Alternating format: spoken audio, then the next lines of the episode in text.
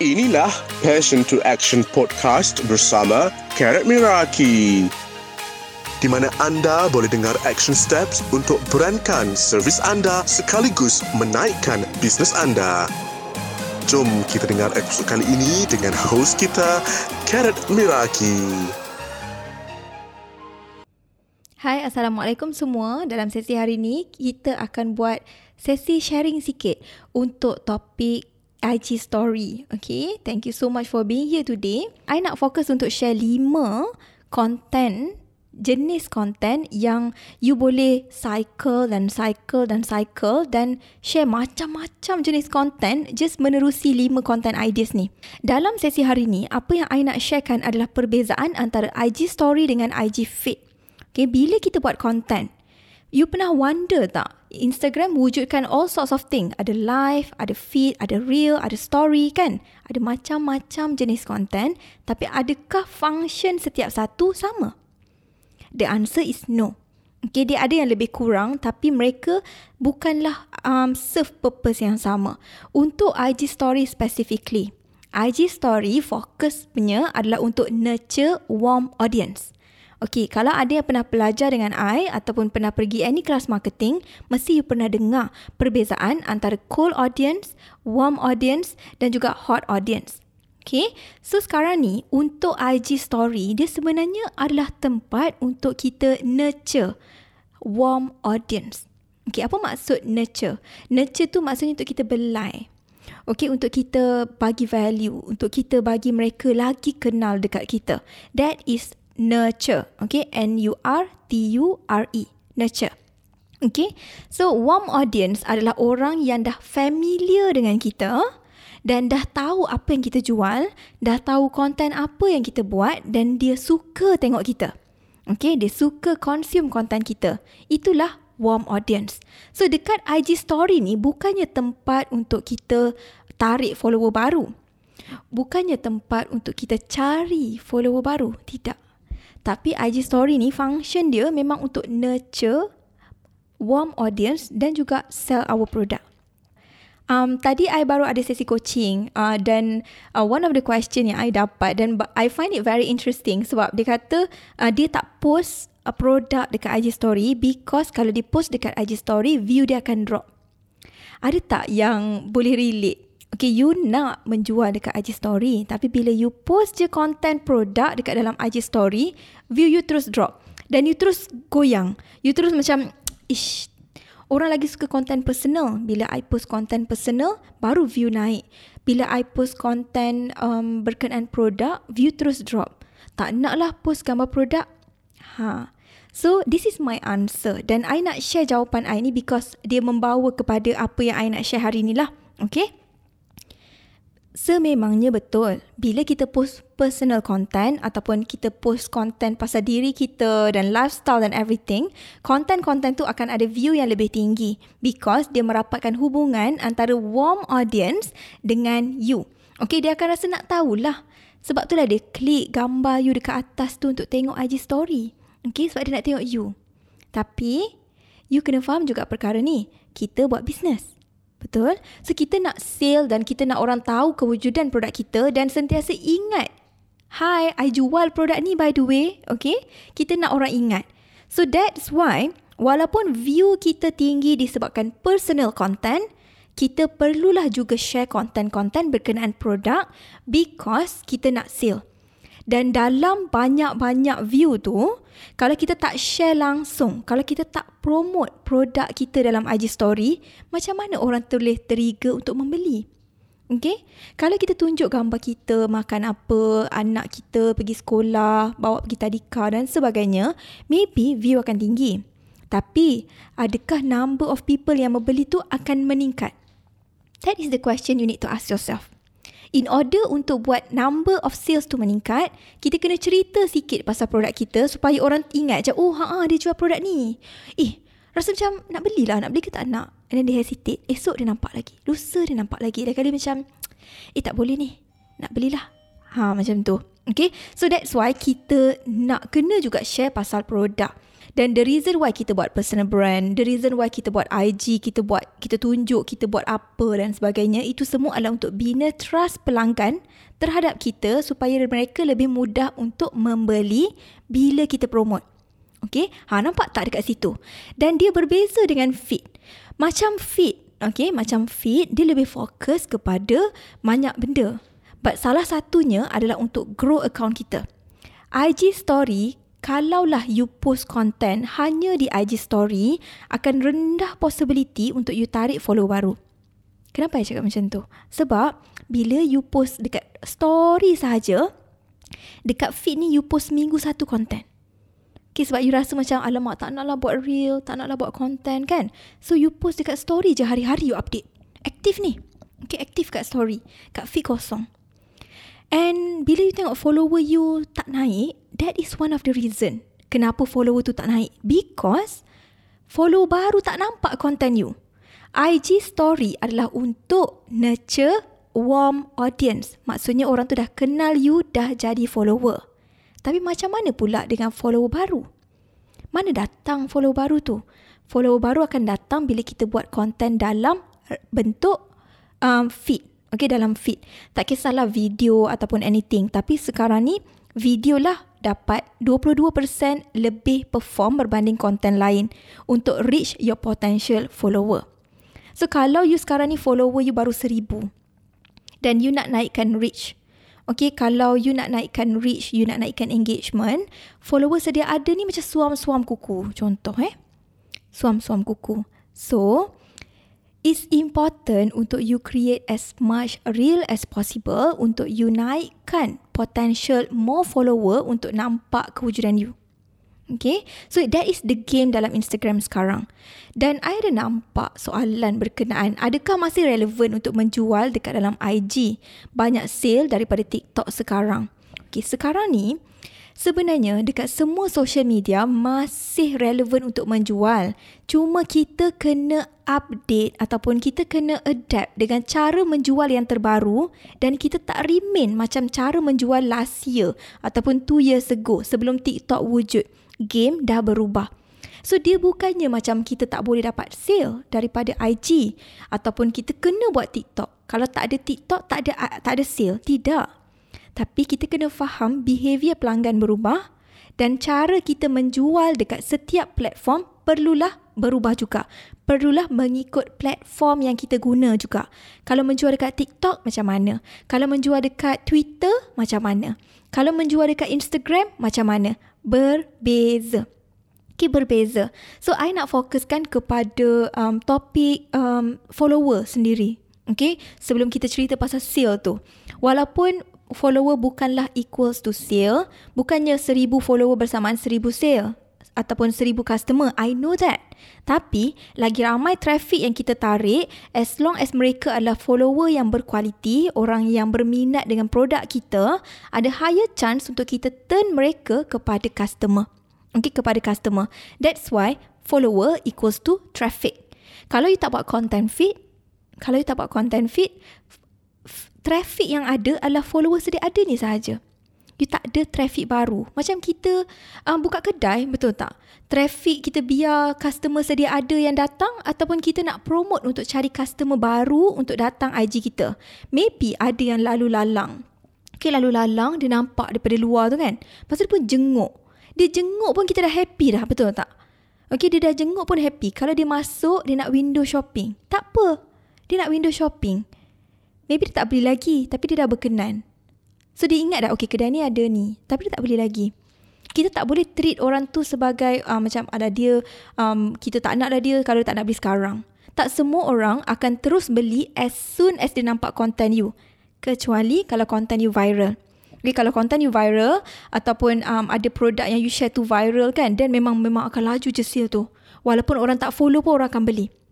Okay, tapi untuk Instagram, orang akan follow dulu, nurture dulu menerusi konten dan IG story, barulah mereka ada more likely untuk membeli. Bukannya semua orang macam tu, tapi kita pun kena aware yang bukan semua orang masuk kedai terus beli. Ada orang dia masuk, dia tengok dulu, dia fikir dulu, dia balik dulu and then nanti minggu depan dia datang balik, dia beli. Ha, so dia basically dia kena jadi follower kita dulu, barulah ada higher potential untuk diingat kita. Ha, macam tu. So ada lima um, content yang I rasa perlu ada untuk business dalam IG story. Kita go through one by one. Yang pertama adalah personal content. Okay. Uh, kalaulah you buat personal brand, lagi banyak personal content yang you boleh share. Kalau you buat business account, maksudnya you hanyalah sekadar spokesperson dalam business tu. You buat sikit-sikit. Tapi mostly memang brand tu is a brand. Okay, bukannya personal brand. Okay, so you boleh kurangkan personal content tapi boleh fokus kepada content activity around your business. Okay, activity around your business. Okay, itu yang pertama. Then let's talk about why this is important personal content ataupun activity, daily activity, um, business activity, behind the scene, uh, semua tu adalah macam personal content ataupun lifestyle content. Okay, kenapa penting untuk ada benda ni? Sebab kita nak wujudkan um, kemanusiaan, kemanusiaan eh, human, okay, human connection. Kita nak bina human connection dengan warm audience kita. Kalau IG kita penuh dengan poster saja, kalau you jual Shakely, penuhlah katalog satu, satu, satu, satu. Akan less likely untuk orang even bother untuk klik IG story untuk tengok. Bila kita wujudkan human connection through behind the scene, through um, personal content, kalau kita buat personal brand, ataupun through business activities around our business, ini semua akan wujudkan that human connection buat orang rasa boleh relate. Orang rasa boleh nampak journey you. Okay, so itu yang pertama yang bagi I kena ada. Tapi kita sesuaikan ikut jenis bisnes. Kalau bisnes you bukan bisnes personal brand, kalau you bukan buat personal brand, account tu bukan account personal brand, share berkenaan bisnes sahaja. You boleh tunjuk muka you juga tapi fokus kepada business activities. Okay, kalau you buat personal brand, you boleh fokus kepada aktiviti you, makan dan sebagainya. Boleh, tak ada masalah. Okay, itu yang pertama. Yang kedua adalah recommendation. Okay, this is actually very fun tau. Dan I nak touch betul-betul dalam topik ni sebab I baru share pasal ni dekat dalam coaching I tadi. Okay, I baru coaching tadi kan. So, untuk recommendation, I faham sebagai business owner, kita nak recommend produk kita sahaja. Okay, kita ni ada banyak. Kita jual MW, kita ada berpuluh-puluh barang. Kita ada Shackley, kita ada macam-macam barang yang kita nak promote. Kita tak ada masa lah nak share produk orang lain pula yang kita tak jual. Betul tak? Mesti ada yang terfikir macam tu. Macam, buat apa nak, nak share pasal barang orang lain? Mestilah I nak share pasal barang I supaya orang beli barang I. Okay, so I nak you um, step back dan try to understand this perspektif yang I nak share. Okay, bila you follow sesuatu account, okay, bila you follow sesuatu account, kalau account account tu dia menjual produk X, contoh, contoh lah, I nak bagi contoh apa ya? Hmm, skincare, okay, dia menjual skincare, contoh eh. So dia menjual skincare K-Man, contoh. So dia asyik share pasal K-Man. Dan maybe you belum rasa nak pakai K-Man. Tapi tiba-tiba dia share pasal satu makeup remover yang dia beli dekat Shopee yang sangat murah tapi sangat sesuai untuk kulit dia yang sensitif. Contoh. Lepas tu dia bagi link kat situ. Dan you pergi klik dan you pun rasa macam alamak I pun uh, kulit sensitif juga. Uh, macam best dia, uh, dia pun murah produk ni. Um, RM15 je contoh eh. So you pun akan beli. Dan you pun akan pakai dan let's say it works on you. Maksudnya you pakai tu dan you suka. Ha Allah, makeup remover ni bestnya. Okay, you rasa macam tu. Dan bila you rasa macam tu, automatically you terus trust kepada, uh, you trust kepada um, opinion ataupun recommendation seller X tadi yang jual K-Man tu. Dan you ada satu bond dah. Macam you ada satu macam, ya, I suka lah dia trust, I, I trust lah recommendation dia. So, ada higher potential untuk I beli dengan seller Cameman tu berbanding dengan I beli sell, daripada seller lain. Bila I ready nak membeli skincare Cameman. You faham tak? So dia macam ni tau. When we recommend things that we don't sell, kita bagi added value kepada potential customer kita. Okay? Bila kita, I ulang lagi sekali. Bila kita recommend different product, kita juga bagi added value kepada potential customer kita sebab mereka rasa lebih percaya dengan kita. So that's why it's good for us to recommend a few things once in a while. I tak cakap macam hari-hari you kena recommend different things, okay? Tapi at the same time, try to find and test different thing yang dekat Shopee ke, Lazada ke, seller lain jual ke, yang you rasa macam best dan you rasa akan bantu audience you, share that. Okay, share that. Macam itu akan buat orang rasa macam, eh bestnya dia share benda ni. So dia akan lagi suka dekat you. Lagi suka dengan you. Lagi suka dengan you dan bila dia nak membeli, bila you promote, kalau trigger perasaan nak membeli tu dia akan membeli daripada you. This is all about adding value to your follower dan adding value to your customer before they even thought about buying your product. Okay? So this is one of a way untuk kita um, nurture warm audience kita supaya mereka lebih know, like and trust. Saya dapat soalan pasal service. Pasal service. Kalau service, you tengok kepada macam ni tau. Apa value, added value yang you boleh tambah kepada audience you. Okay, ada tak barang ataupun something yang you rasa you boleh share dengan audience you? It can be something yang physical, it can be something yang digital. For example, kalau insurance for example. Okay, insurance then you boleh cerita lah. Uh, you boleh bagi contoh lah PDF something yang you jumpa yang you rasa beneficial untuk orang contoh. So you just click je link ni untuk download. So mereka rasa macam oh interestingnya. Mereka dapat something. That is the most important thing. It's not really about apa benda yang you bagi. Tapi sebab the fact that you bagi. You care enough to share something that you are not even selling. Maksudnya you're not even getting a single cent daripada apa yang you share tu.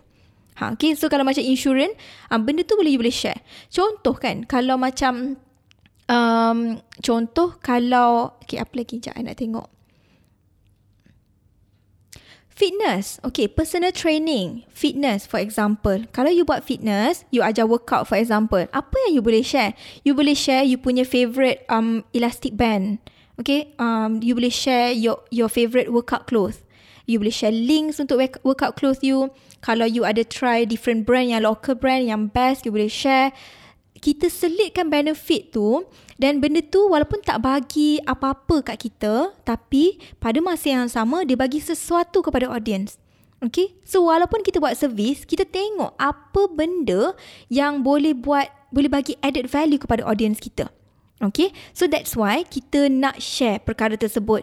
At least once a week dah okay. Once a week dah okay.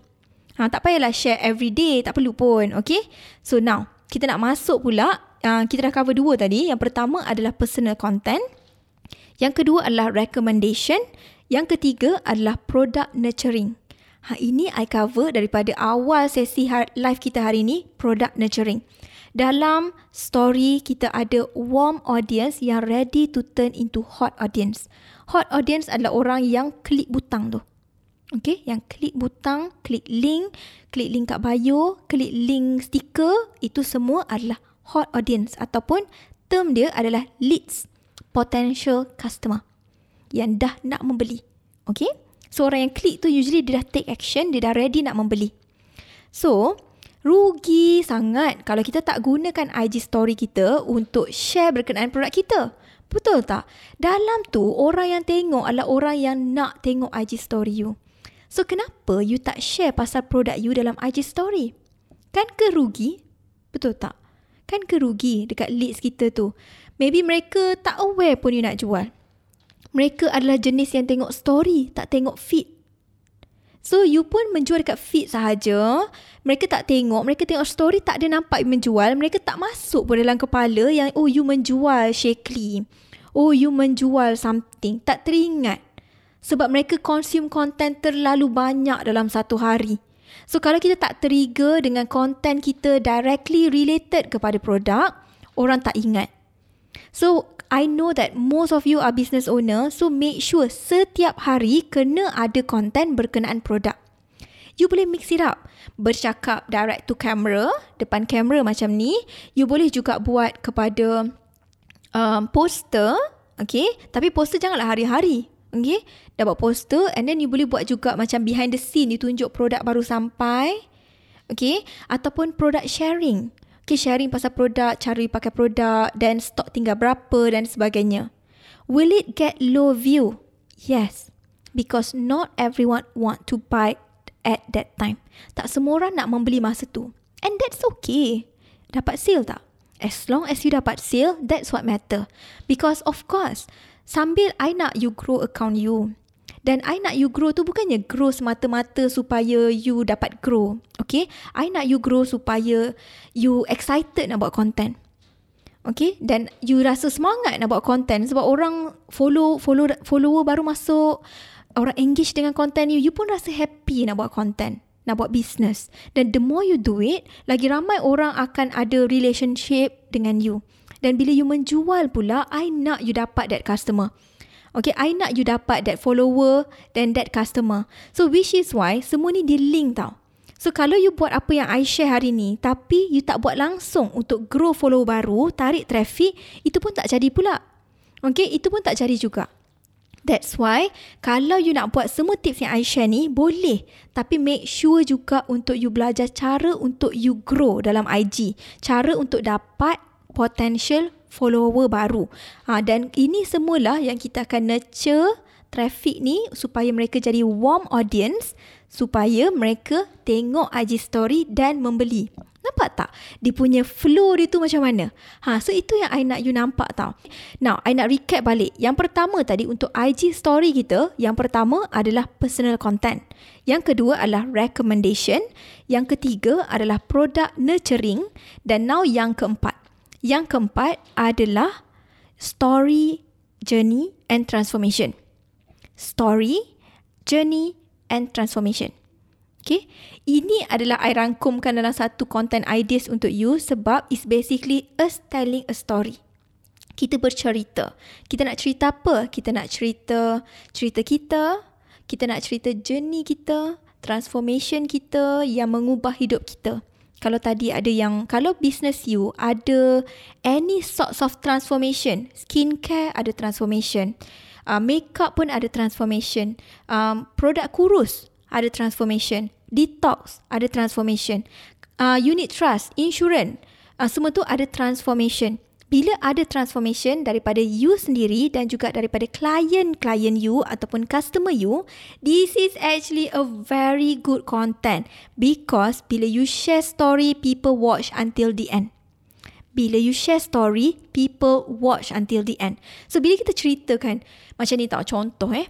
I nak share tau satu story pasal salah seorang student I yang I rasa sangat wow sangat ah macam tu.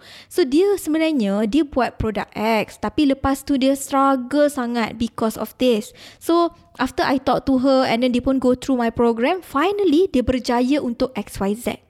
Okay? So bila ada transformation macam tu, itu buat orang tengok tau. Itulah datangnya customer you. Daripada situ datang customer you. So bila you nak buat content dalam IG story, make sure untuk masukkan juga transformation story ataupun journey daripada you sendiri ataupun daripada customer you. Jangan fikir orang boring nak dengar. Jangan fikir sebab ada je orang yang tak tengok story you every day. So they are not even aware pun kalau you cycle content you. Contohnya kan kalau testimoni yang you ada tak ramai. For example you ada 10 orang. Okay, so seminggu you buat satu ataupun dua. Bila dah habis tu, you tak dapat yang baru, boleh je you cycle. Tapi cerita dalam sudut ataupun point of view yang berbeza. Nampak tak? So, kita nak konten-konten kita ni untuk uh, bergerak secara menyeluruh tau. Ada pasal personal kita, ada pasal journey, ada pasal produk. Kan? Uh, semua ni akan bantu untuk bina no like and trust dengan warm audience kita. Ha, okay? Dan uh, itulah yang keempat. Dan finally yang kelima adalah survey your audience. Ini adalah satu content ideas yang I nampak masih ramai business owner yang belum buat. Dan I rasa rugi sangat-sangat kalau you tak buat ataupun you tak cuba untuk belajar cara terbaik untuk survey audience you. Okay, I'm sure mesti you pernah survey audience you dengan cara poll. Okay. You suka makan apa? Nasi lemak ke roti canai? What is your favourite breakfast? Okay. Uh, you suka vacation dekat pulau ke dekat city? Okay. Itu adalah poll-poll untuk kita naikkan engagement. Okay. Dan I'm sure mesti ramai yang dah pernah buat. Tapi I nak fokus untuk survey your audience untuk you fahami apa audience you nak ataupun siapa audience you sebenarnya. Okay, this is one of the question that I want to ask you. You rasakan you kenal tak siapa follower you? Like who exactly are they? Maksudnya, adakah mereka seorang yang um, um, umur 40? Adakah mereka seorang suri rumah? Adakah mereka seorang yang ada masalah anak ataupun apa? So bila kita nak buat content kan, it's always start dengan kita buat assumption, betul tak? Kita buat assumption je. So kita kena survey audience kita untuk kita validate. Okay, untuk kita validate sama ada betul ataupun tidak. Kalau ada yang berpendapat sekarang, ala buat poll pun tak ada orang respon. Kenapa? Sebab you tak bagi mereka sebab untuk respon. Okay, kadang-kadang kalau you jarang buat poll ataupun you jarang engage dengan audience you, tak ada sebab untuk audience to engage dengan you. Okay, when it comes to content ataupun when it comes to relationship, kita kena minta berkali-kali untuk kita dapatkan. Okay, kita tak boleh harapkan buat sekali je terus dapat. Dan one of the problem yang I nampak sebenarnya dia bukannya pasal kita buat poll ke tak buat poll ataupun orang respon ke tak respon. Tapi sebenarnya the reason why people are not responding because the question is not um apa perkataan dia? The question is not specific enough. I tak dapat nak bagi contoh dalam kepala I sekarang tapi kan you pernah tak nampak soalan yang you macam ha tak tahu nak jawab apa. You nak I respon apa ni? So you don't know what to respond because the person yang tanya pun tak tahu apa yang dia nak tanya. So you macam tulis je Macam janji ada So you expect people to respond When it comes to poll It has to trigger a response Okay, salin eh. It has to trigger a response. Orang kena rasa nak respon. Ini kalau soalan pun macam Allah hai baik tak payah tanya. So, up, kita kena tengok soalan kita. Kalau kita jadi audience, kita nak jawab tak soalan tu? Tanya. Ha, adakah soalan ataupun soalan tu terlalu spesifik yang sampai audience kena fikir? Ah, lemak apa ah? Ah, macam tu. So you have to tengok sama ada adakah sebab masalah dia datang daripada soalan ataupun sebenarnya masalah datang daripada you. You pun tak pernah engage dengan orang, you pun tak pernah letak uh, buat content pun macam IG story ataupun soalan yang you letak tu pun soalan yang terlalu so-so. Audience itu audience beli ke? Audience betul? Ha, semua tu sebenarnya dia main peranan, okay? Kalau kita tak rapat dengan orang, okay, tiba-tiba kita tanya orang tu dah breakfast ke belum, buat apa dia rasa nak respon? Dia tak ada sebab untuk respon. Okay, dia tak ada sebab untuk respon. So, kita kena shift balik soalan kita dan tengok soalan macam mana yang sesuai dengan audience kita sekarang. Okay, so ini semua adalah disebabkan soalan yang kita bagi dan juga behavior audience terhadap konten kita. Ada main peranan.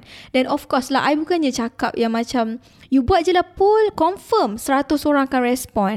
Okay, tak. It's all about trying and error sebab follower I tak sama dengan follower you.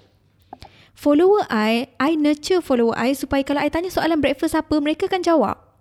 Tapi maybe follower you tak sama. Maybe follower you tak sama. So maybe follower you tak pernah engage dengan you sebab soalan yang you bagi semua mereka tak rasa nak jawab. Ha macam tu. Kalau you minta audience untuk next content. Okay. Okay this is a funny one. Okay. Bila kita minta pendapat untuk next content. Why don't uh, dia ada dua cara tau. Okay. Ada yang I selalu nampak orang share um, poll sticker. Uh, nak I share apa lepas ni? Bukan poll. Sorry sorry. Question sticker uh, nak I share apa lepas ni and then kita isi tempat kosong. Ada tak yang buat macam tu? Ada tak yang try macam you buat question sticker, you just letak nak I share apa lepas ni.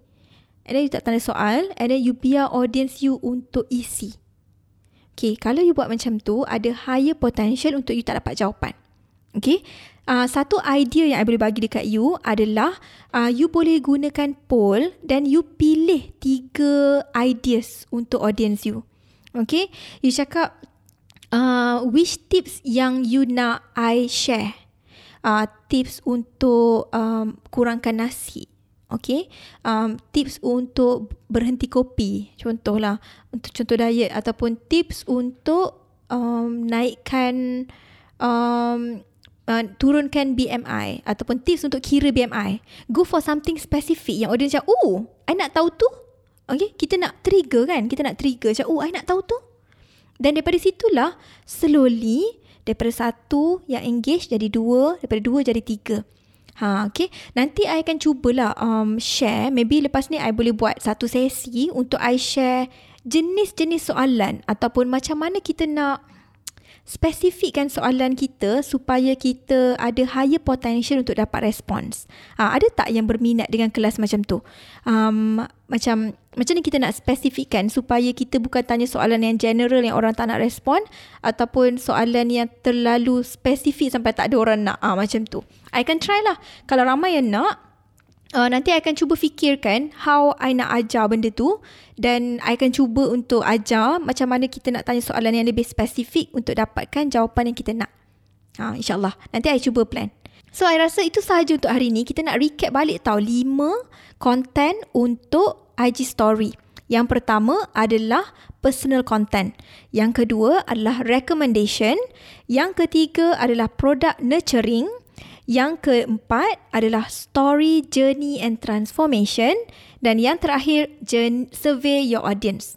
I harap you dapat sesuatu, you dapat ilmu baru dan you excited untuk improve IG story you. Dan you boleh nampak view di IG story makin lama makin meningkat. Dan hopefully sale di IG story pun makin bertambah.